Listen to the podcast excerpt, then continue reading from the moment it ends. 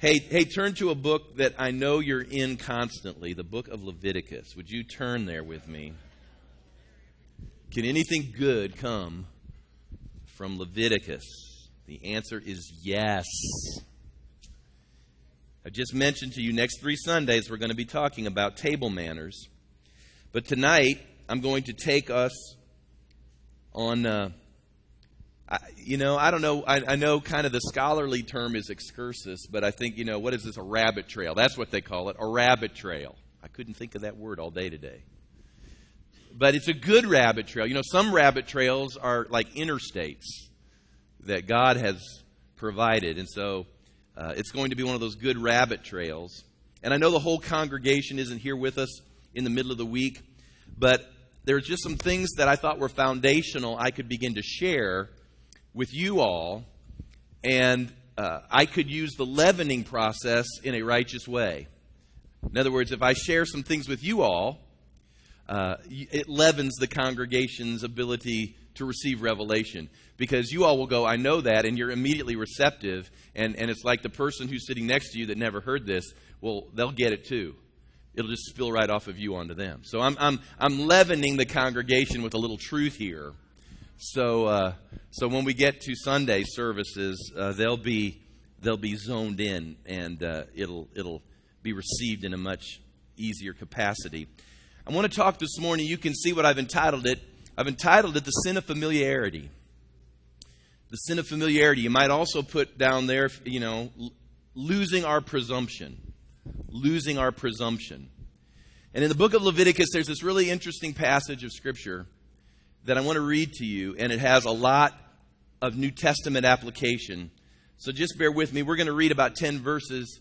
I've got Matt back there on the com, and so he's going to help me. Let's, let's read it together. It says, Then Nadab and Abihu, the sons of Aaron, each took his censer and put fire in it, put incense on it, and offered profane fire. Now, some of your versions, if you're following along in your Bible, will say strange fire. Strange fire. They offered that before the Lord, which he had not commanded them. Verse 2. So fire went out from the Lord and devoured them, and they died before the Lord. Verse 3. And Moses said to Aaron, This is what the Lord spoke, saying, By those who come near me, I must be regarded as holy. And before all the people, I must be glorified. So Aaron held his peace. I want you to stop there uh, at verse 3 just for a moment. I want you to think about that for just a moment. These are Aaron's sons. They just died. Now, I don't, I don't care how rascally they may have been. Those, if those are your boys, don't you know that there would have been pain involved? Doesn't matter how they died. It didn't matter if they were in the most egregious of sin. I mean, as a dad, you would still grieve for the death of your sons. And yet Aaron held his peace. Why did I, I, this isn't what I'm teaching out of these passages, but it's a good passage to teach this out of. And that there are times, particularly if if uh, you aspire to leadership, or even if you have influence in whatever area God has put you in, that the strength of the Lord has to come to you in the most difficult of times. And, and you've got to let that manifest. Because sometimes the only Jesus people will see is you. Isn't that true? And if they're going to see strength, the strength of the Lord. How are they going to see that? They're going to see that where? In you or in me. And it's not unrighteous to grieve. In fact, I don't know that Aaron didn't go into the tent, found Moses, buried his head into his shoulder, and, and, and cried his eyes out for the loss of his boys. I don't know that that didn't happen. But I know before the people, he held his peace. I can tell you on more than a few occasions, as a pastor, sometimes on a Sunday, you'll walk up and you'll have all sorts of things that have hit you. How come it always happens on Saturday? I don't know. Saturday night, usually. And you just can't collapse at that moment. I remember my wife had had a miscarriage. And when she miscarried, and we went through that, and an hour and a half later, I had to get up and speak. And that was, that was a, an intensely difficult moment. But the only strength that people may ever see of the Lord is what comes through you and you just you just can't always collapse. And so I I just always found that interesting. He held his peace, verse four, and then it says, then Moses called Mishael and Elzaphan, the sons of Uzziel. Why don't they call them Bob and Robert and and and and, and Harry and, and Ted and you know I don't know. So the uncle of Aaron and said to them, "Come near, carry your burden from before the sanctuary out of the camp." All right, next verse. So they went near and carried them by their tunics out of the camp, as Moses had said. In other words, they picked them up by their clothes and they just got them out. Moses said to Aaron and to Eleazar and Ithamar, his sons, Do not uncover your heads nor tear your clothes, uh, lest you die and wrath come upon all the people. But let your brethren, the whole house of Israel, bewail the burning which the Lord has kindled. Verse 7. You shall not go out from the door of the tabernacle of meeting, lest you die, for the anointing oil of the Lord is upon you. And they did according to the word of Moses. And the Lord spoke to Aaron, saying, Do not drink wine or intoxicating drink, you nor your sons with you, when you go into the tabernacle of meeting, lest you die. It shall be a statute forever throughout your generations. And then finally, verse 10 that you may distinguish between holy and unholy, between clean, unclean, excuse me, and clean. Now, let me give you the point of interpretation that, that kind of sets the tone. Because in the Old Testament, there was a lot of killing going on. And sometimes people people don't understand how to bring interpretation to that, especially when you're a New Testament believer. And the point here isn't necessarily that God's killing everybody, but the point here is uh, that, number one, can you see how amazing God's mercies are to us under a new covenant? Isn't it an amazing thing how God is merciful toward us under a new covenant? But these old covenant stories and happenings have critical precepts that you and I have to get a hold of because just because uh, he's not killing people instantly under a new covenant does not mean his precepts aren't as valid as important and as important. You know, you know, God, you know, God could kill us potentially, I suppose, instantly, and, and maybe that would, uh, you know, that would get people's attention. But some people are dying on installment, and, and they're just as dead. So, so don't let the time factor uh, escape perhaps the judgment factor that God exercises in people's lives. But the point I really want to make out of 1 Corinthians 10, verse 11, just so we kind of understand all this, if you could post that, Matt. 1 Corinthians 10 11, think about this. Paul writes these words to the Corinthians. He says, Now all these things happened, he just mentioned in those previous verses, of all the happenings of the Israelites. He kind of summed it up. He said, All these things happened to them. Why? As example. Everyone say examples. You know why this story was given to us? This story was given to us as an example. And they were written for our admonition upon whom the ends of the ages have come. So here's the good news. We don't have to learn things the hard way. God said, I'm giving you my precept. You can look at Israel, and if you'll look at Israel, you'll begin to learn my ways. And it's an example so that you might not fall into the same hole that they fell into. Isn't that good advice? If I can keep you out of a hole, how many of you would like that? I mean, wouldn't that be great? If I knew that you were headed off a cliff tonight and I could keep you from going off the cliff, how many of you would really like me to keep you from going off that cliff? I mean, is there anybody here that says, I want to go off the cliff? Okay, I didn't think so. That's what those verses mean. Now, let me give you a little background of these passages. Nadab and Abihu. Those are great names, aren't they? Nadab and Abihu. They were the sons of Aaron and because they were the sons of Aaron, they were naturally in the hereditary line of being priests. Now, if we can think about this sort of in modern terms, Nadab and Abihu grew up in church. They grew up around the things of the Lord. They were in the ministry. Their dad was in the ministry. They were, they were church rats. They grew up in the temple. They probably played around the temple. And uh, they saw what their dad did every day. It was a very familiar process to them. They were very familiar with the way the thing works. But the problem was their familiarity grew into disrespect. And they not only disrespected their father, but they disrespected God himself. In fact, much like Eli's sons, uh, we would come across later, Eli's sons uh, were Hophni and Phinehas, and as you'll recall, their egregious sins were the, as the women were coming to the temple, they were sleeping with all the women as they would come to worship God. And so God had to judge Eli's sons as well. But here we have Aaron's sons, and they were putting before the Lord this, this strange fire.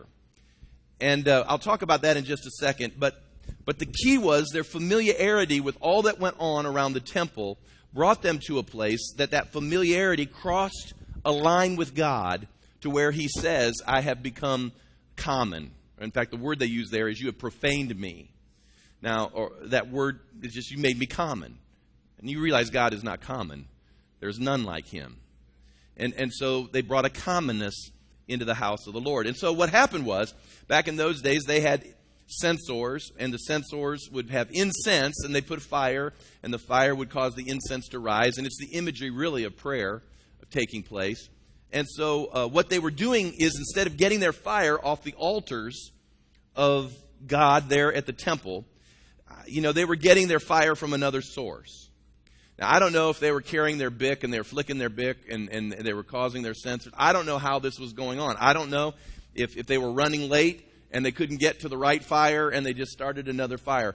One thing Jewish tradition tells us, which I thought was interesting and which is in the passages I read to you, is that many people thought that, that they were getting drunk as they were coming to do their priestly duties. And that's why the Lord said to Aaron, Do not drink wine or strong drink and enter into the tabernacle, lest you die. This will get you into major, major trouble.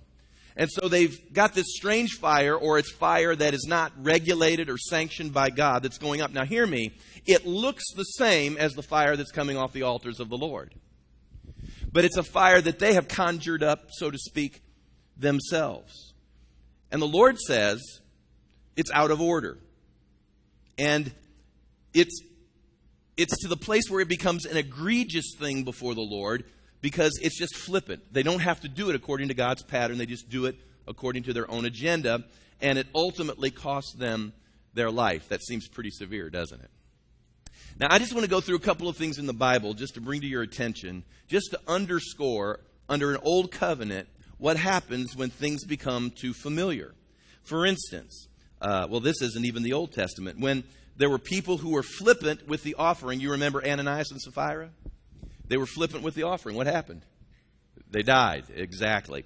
Um, in fact, we'll read uh, coming up these next three weeks in Corinthians how the Corinthian church had become flippant with the table of the Lord.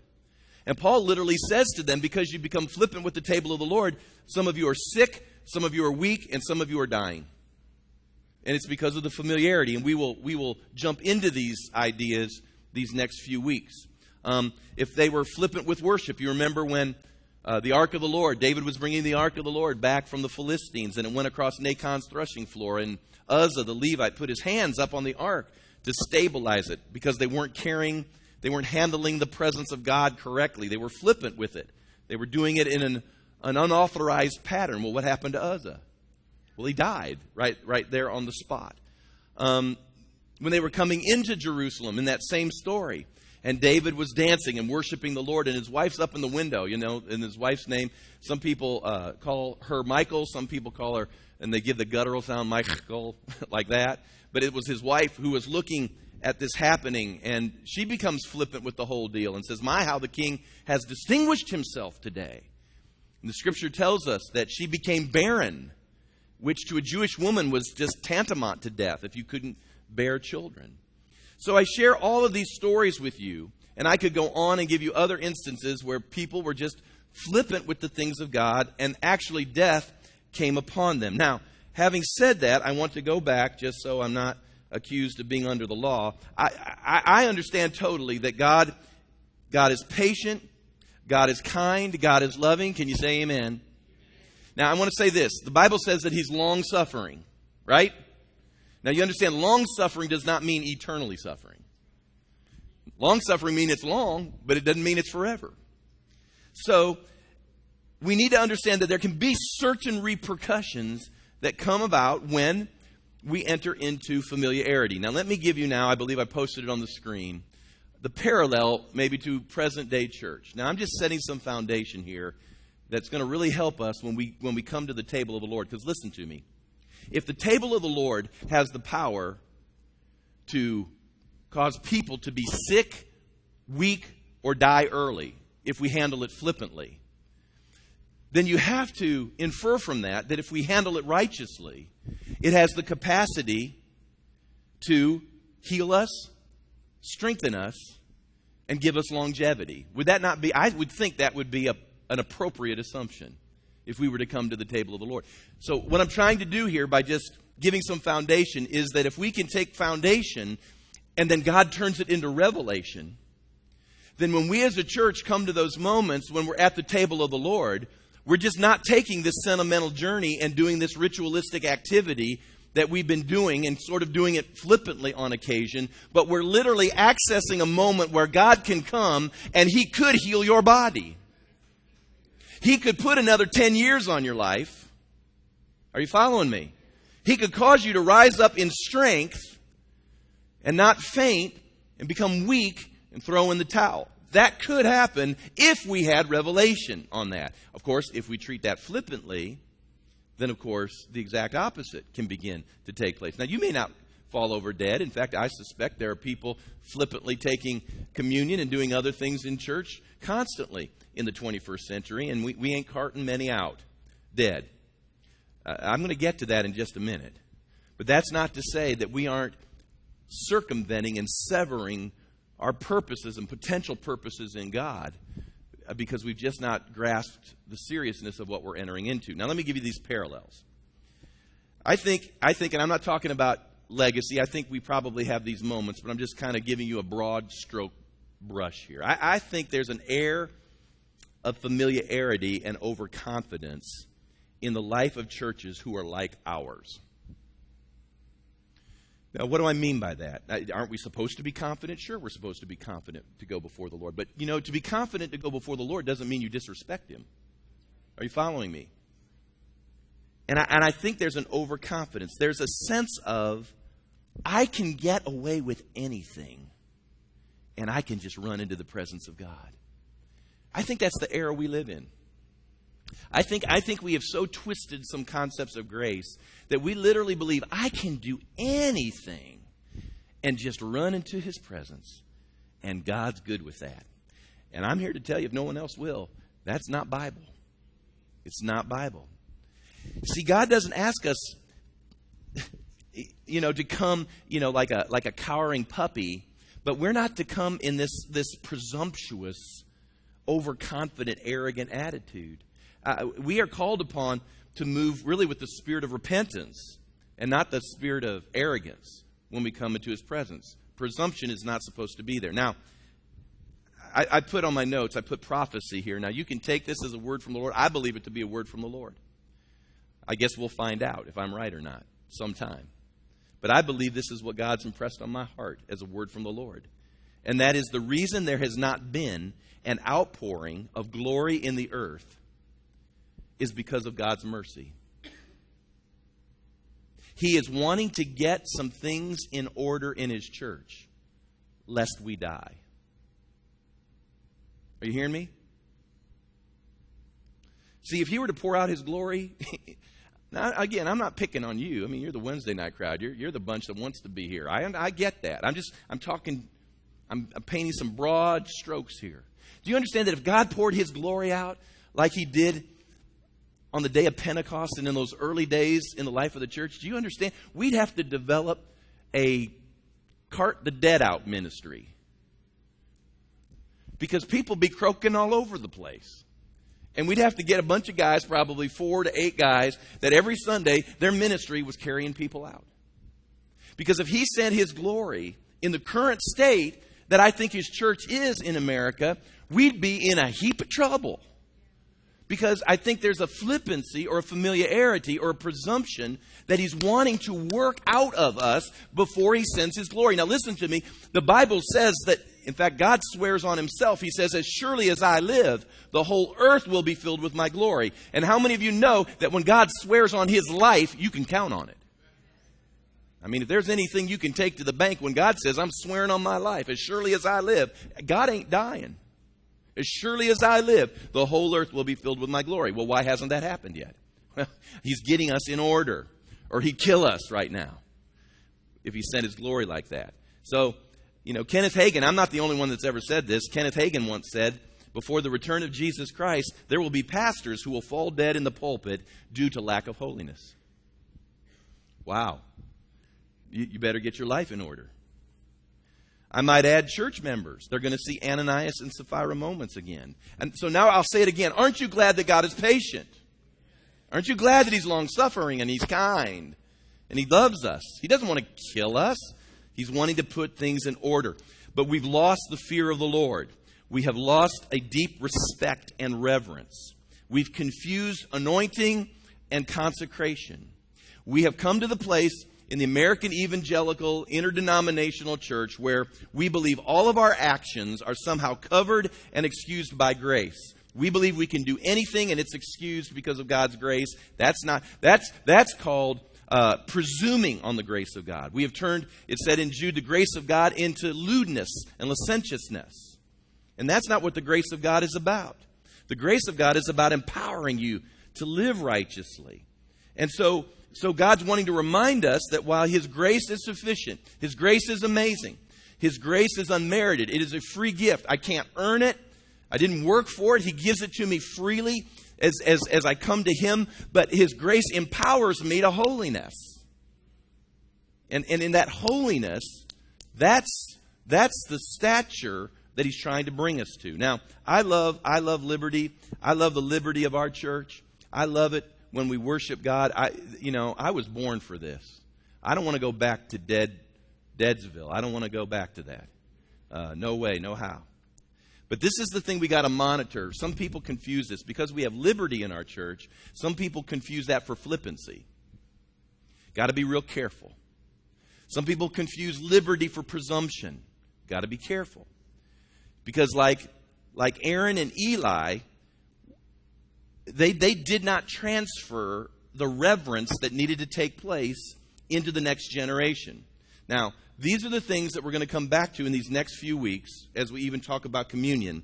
But what you read here in Leviticus is exactly what Paul wants to talk to the Corinthians about. The contemporary interdenominational churches of America have in many ways lost their sensitivity to what grieves the Lord. And we're just we become familiar and presumptuous. See, I'm not against coffee pots and donuts, and we do all of these things. But there's something wrong when you worship God and you're slurping your Starbucks and you're eating your.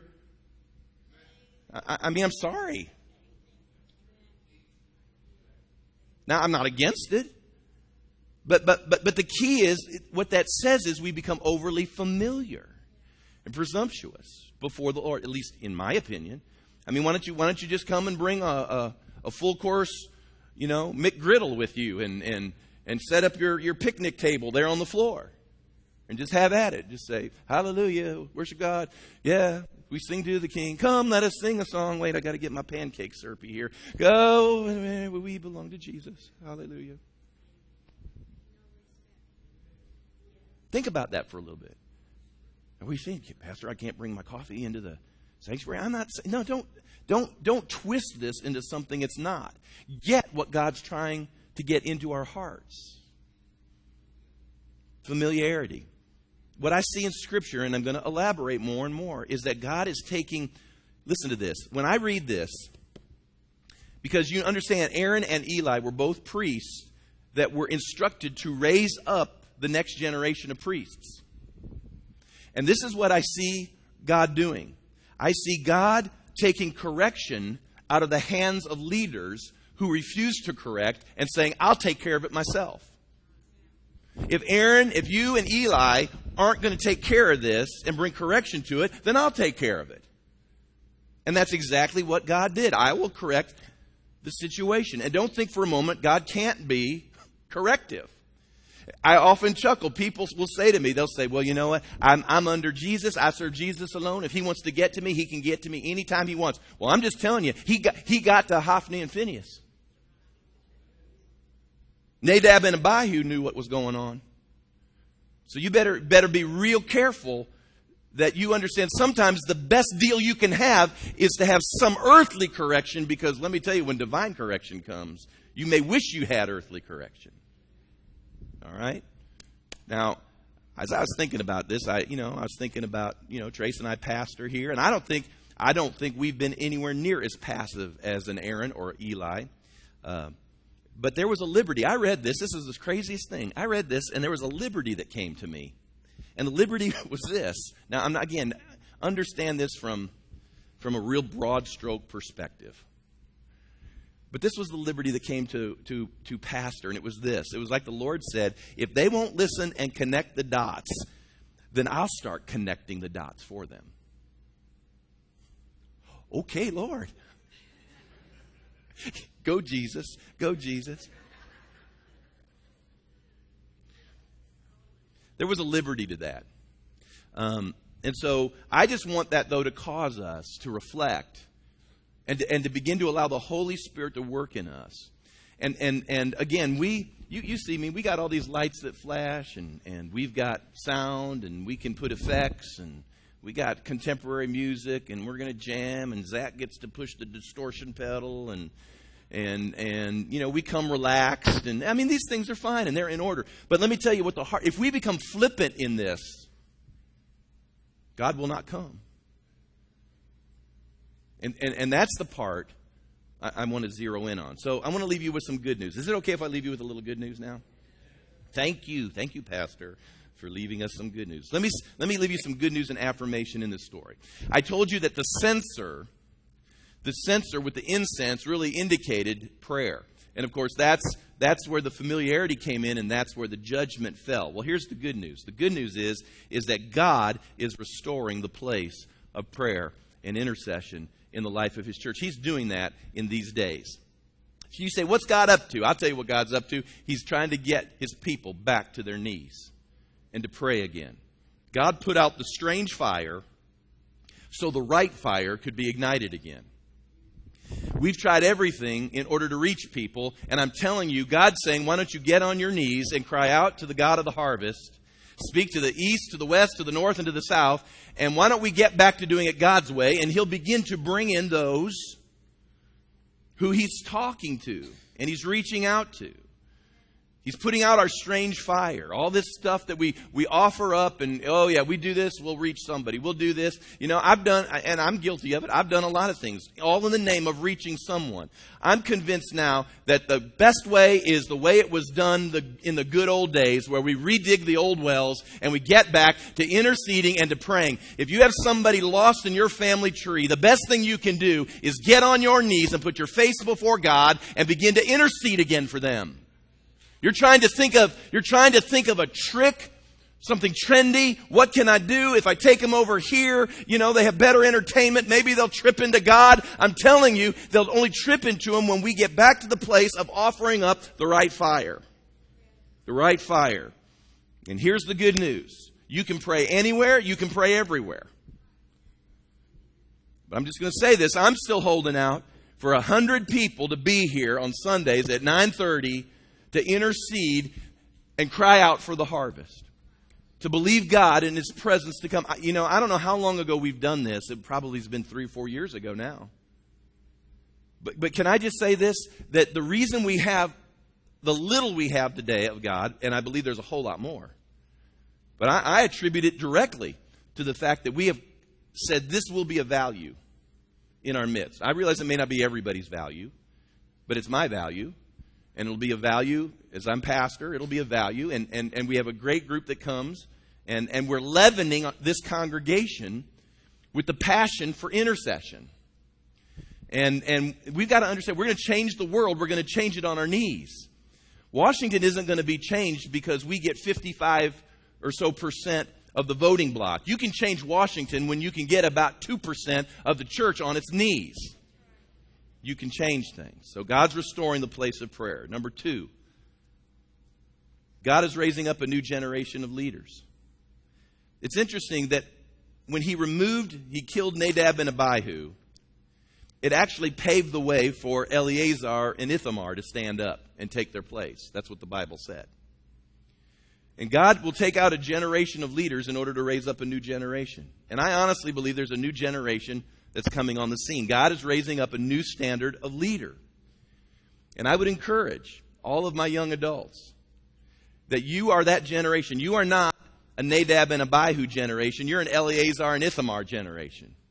I believe God can use you to step into the places that have been corrupted and that have fallen and where people have been taken out, and you can step into those places and you can begin to exercise the leadership that God wants in order to bring His church to the place that He wants it to be in these last days.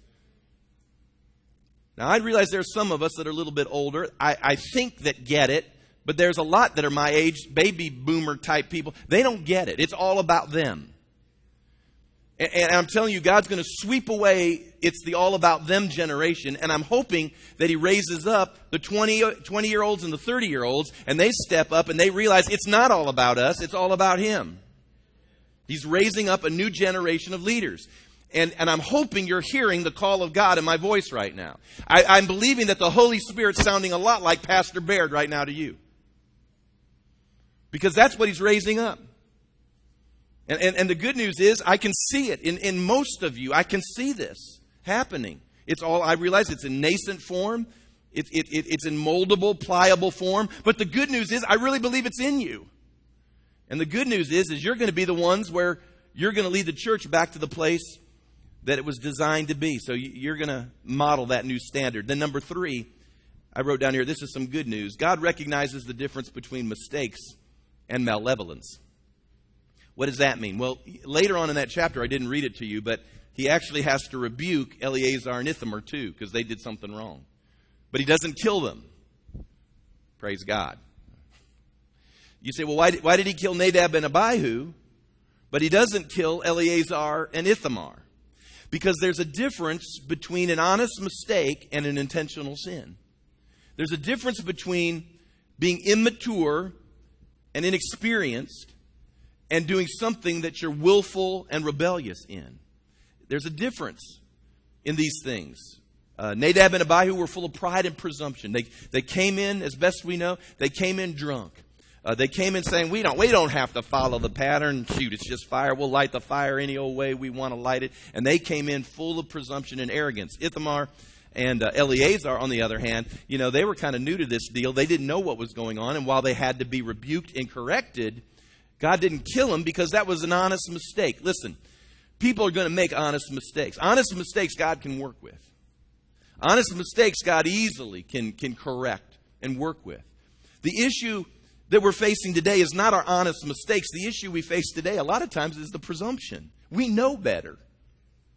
And that's the part that we need to repent from. Now, if you don't know, you know, praise God, we can help you know. But uh, that's the good news. Now, let me give you some action points and, and we'll wrap it up. These are the action points. These are things that I just would challenge you to consider. All right? Number one, refire the place of prayer in your own life. You say, well, I'm a prayer. Well, glad I'm a prayer too. Let's all just refire the place of prayer in our lives. Come on, you, need, you can find time to pray through the day. You could find 30 minutes extra on Sunday. I know you could to be here. You say, why? Why, why, why, if you got 50, 60, 70 people, why do you need me, Pastor? Well, can I just share this with you? It's not counting noses. I was visiting with Miss Louise. Can I tell the story? the, about intercession on Tuesday. You were visiting with me, and you came in. Miss Louise came in and said, We had eight people at Tuesday intercession. And I was just, I was rejoicing uh, with Miss Louise. And one of the things that I said was, I said, You know, Jesus will come. The Bible says where two or three are gathered, he'll come. Isn't that good to know? Where two or three are gathered, he'll come. But it's just kind of fun when there's more people there. I mean, it's, I don't know why. It's not, I mean, it, it's not bad. It's just you like, if you're throwing a party, it's just nice when more people. If only one person shows up to your party, that's no fun. So I know it's not just counting noses, and I understand if two or three are there, you have enough to move anything. I got that. But there's something that happens when people gather together. You know, the Holy Spirit, I guess, could have come on the day of Pentecost if there were two or three people in the upper room. But there were 120 people in the upper room, and God dropped. So I don't know if that's a holy number or not. But I will assure you, once I get to 100 at intercession, my next one will be 120. And then we'll call it upper room moment or whatever. I don't know. We'll probably enlarge it and expand it. Can I just share this with you? If we can't, on the Lord's Day, if we can't find 30 minutes, uh, because because people have asked, well, why don't you create other times of prayer? You know, I, we could do that, but I'm not going to accommodate just everybody when it's convenient to pray. It's the Lord's day. We're coming to service. Just set your alarm a little early. Take a nap that afternoon. It ain't going to kill you for 30 minutes to get before the Lord. I'm not going to police it. I'm not going to correct you on it. I ain't calling you up on the phone to wake you up. We'll just let God work on you. Amen. Number two, begin to break familiarity off yourself and your household. How do you break familiarity off yourself and your household? Well, are you reminding yourself that while this liberty is refreshing, I must fear the Lord? I'm glad I can raise my hands and I can jump up and down and Brad can jam and we all can go for it, but do we fear the Lord? Do we understand that as we worship Him with everything we've got, we still have to have a reverence and a fear of the Lord? We can revel in His goodness, but don't presume upon His grace.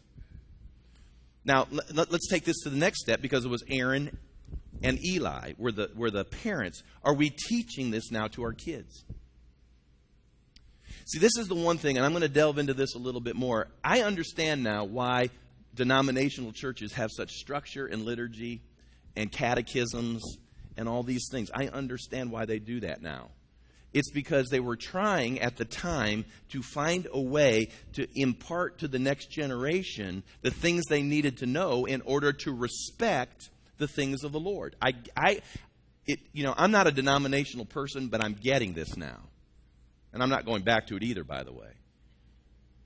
You see, in our circles, what we tend we tend to be sort of market driven. You know, whatever people float to, whatever they want to do. You know, we're kind of the no doctrine doctrine age. You know, we, we put as little doctrine on our website as possible so we can have as wide a swath and not alienate anybody. And what happens is, is, is, is anything goes. And I'm just suggesting to moms and dads that we got to teach our kids. And we're going to have to teach them about worship. Because I can't preach on worship every Sunday. We're going to have to teach them about the table of the Lord because I can't teach on the table of the Lord every time we have communion. We're going to have to teach them these things. We're going to have to teach them about the house of God. We're going to, because my children, you see, when I came into the charismatic renewal, I left the denomination. When I got the Holy Spirit and He started working in me, I mean, I had to come out of a denomination. I lost the friends of a lifetime. It was not easy. I wouldn't wish, in, in I wouldn't wish what I went through on anybody. But for me, because of the high price that we paid in order to raise our hands, the high price we paid in order to dance before the Lord, the high price we paid in order to have the contemporary music and to sing in the Spirit and to pray in tongues, the high price we paid, let me tell you, to me, let me tell you, you, you pay a lot of money for something, you, you pay a high price, and you respect that thing. You get yourself an old, dirty, trashy $100 car, and you don't give a rip if there's a door ding in it. But you get yourself a nice Cadillac SUV Escalade, brand new, sparkling, and you drive it here to the mall, and somebody puts a door ding in that thing, and it irritates you. Well, why is that? It's, it's just a vehicle. Well, it's cost a lot. I mean, this thing is, I mean, this is expensive. Now you know how I feel about the things of the Spirit. This thing cost me. Cost some of you too. Some of your family members disowned you. You got kicked out of some churches. There are some people that don't want to talk to you. They think you're nuts. They won't, they won't even listen to you at work. You might have lost a job. I mean, you paid some prices to be in this thing. I know you, this young man on the front, he gets pounded. I watch it on Facebook. Cost you a little bit to come here, didn't it? I say good for Roger. Because if it costs you something, it'll mean something to you. The ones that it doesn't cost anything. And that was my biggest concern for my kids. Because my sons and my daughter have grown up in this. They didn't pay the price to raise their hands. They didn't pay the price to, to have what we have. They didn't pay any price. They just got it, and I was glad to give it to them. Don't misunderstand. As a dad, I'm always glad to give my children and the next generation those things. I'm not asking them to walk 10 miles to school in snow up to my shoulders, you know. You know the story. I went to school with snow. I don't want you. I'll drive you to school. I don't want you to do what I did. I don't want you to have to endure what I endured. I want to make a way. I want to give you good things. But the problem is the minute you give them the nice car, they go out and wreck it. Why do they wreck it? It's because they don't give a flip. I've seen that more times than I can count. I got to be careful, but I, I, I this, car, this church was able to facilitate to a young man, nice young man. Many of you may know the story, so I don't want to make it sound any worse than it was, but we facilitated giving a car to a nice young man in our church, and within a week he wrecked it. I'm not blaming him, it was an accident. But can I just share this with you? The next one he bought himself, and it's still rolling. Isn't that interesting? And that's the part that I'm sowing into a full gospel con- congregation is what are you doing as a mom and a dad? Are you helping children understand that what they have here is before the Lord? We are worshiping before the Lord. We are coming before the Lord. This is to be reverenced, it's to be respected. It's not familiar. Jesus died for this stuff. And that's the part that we've lost in our circles. We laugh, we have liberty. Oh, I don't ever want to lose those things. But how? How do you how do you sow back into people's psyche the knowledge that while God is good, and He wants to bless you, and He wants to prosper you, and He wants to heal you, and He wants to deliver you, and He wants to give you a future, and He wants to open doors, and He wants to exalt you, and He wants to do all these wonderful things. What, what has to be said in order to remind us that in all of those good things, because He's such a good Father, just like any father should be to his children, but what do we put into the psyche of the people that says, but we can't get flippant with this stuff? Are you with me? That's what was happening at Corinth. They're, they had more Holy Ghost than you and I could even dream of. They had an anointing that you and I have never even tapped into. But they had more problems than you could shake a stick at. And it all boiled down to this they became flippant and familiar with the things of God. Someone says, Are you trying to put fear of God in us? Yeah, yeah, I guess I am. I guess I am a little. I am a little. Break familiarity. And then finally, number three, consecrate yourself in the Lord, before the Lord. I want everything He's got. I want to do it His way. I've tried it my way. I don't know about you. I've tried it my way. Didn't get very far. But when we do it His way, we always see amazing supernatural things take place. Well, can you say amen to that? and I'm believing you're going to love me through the next three weeks. Stand with me, all right?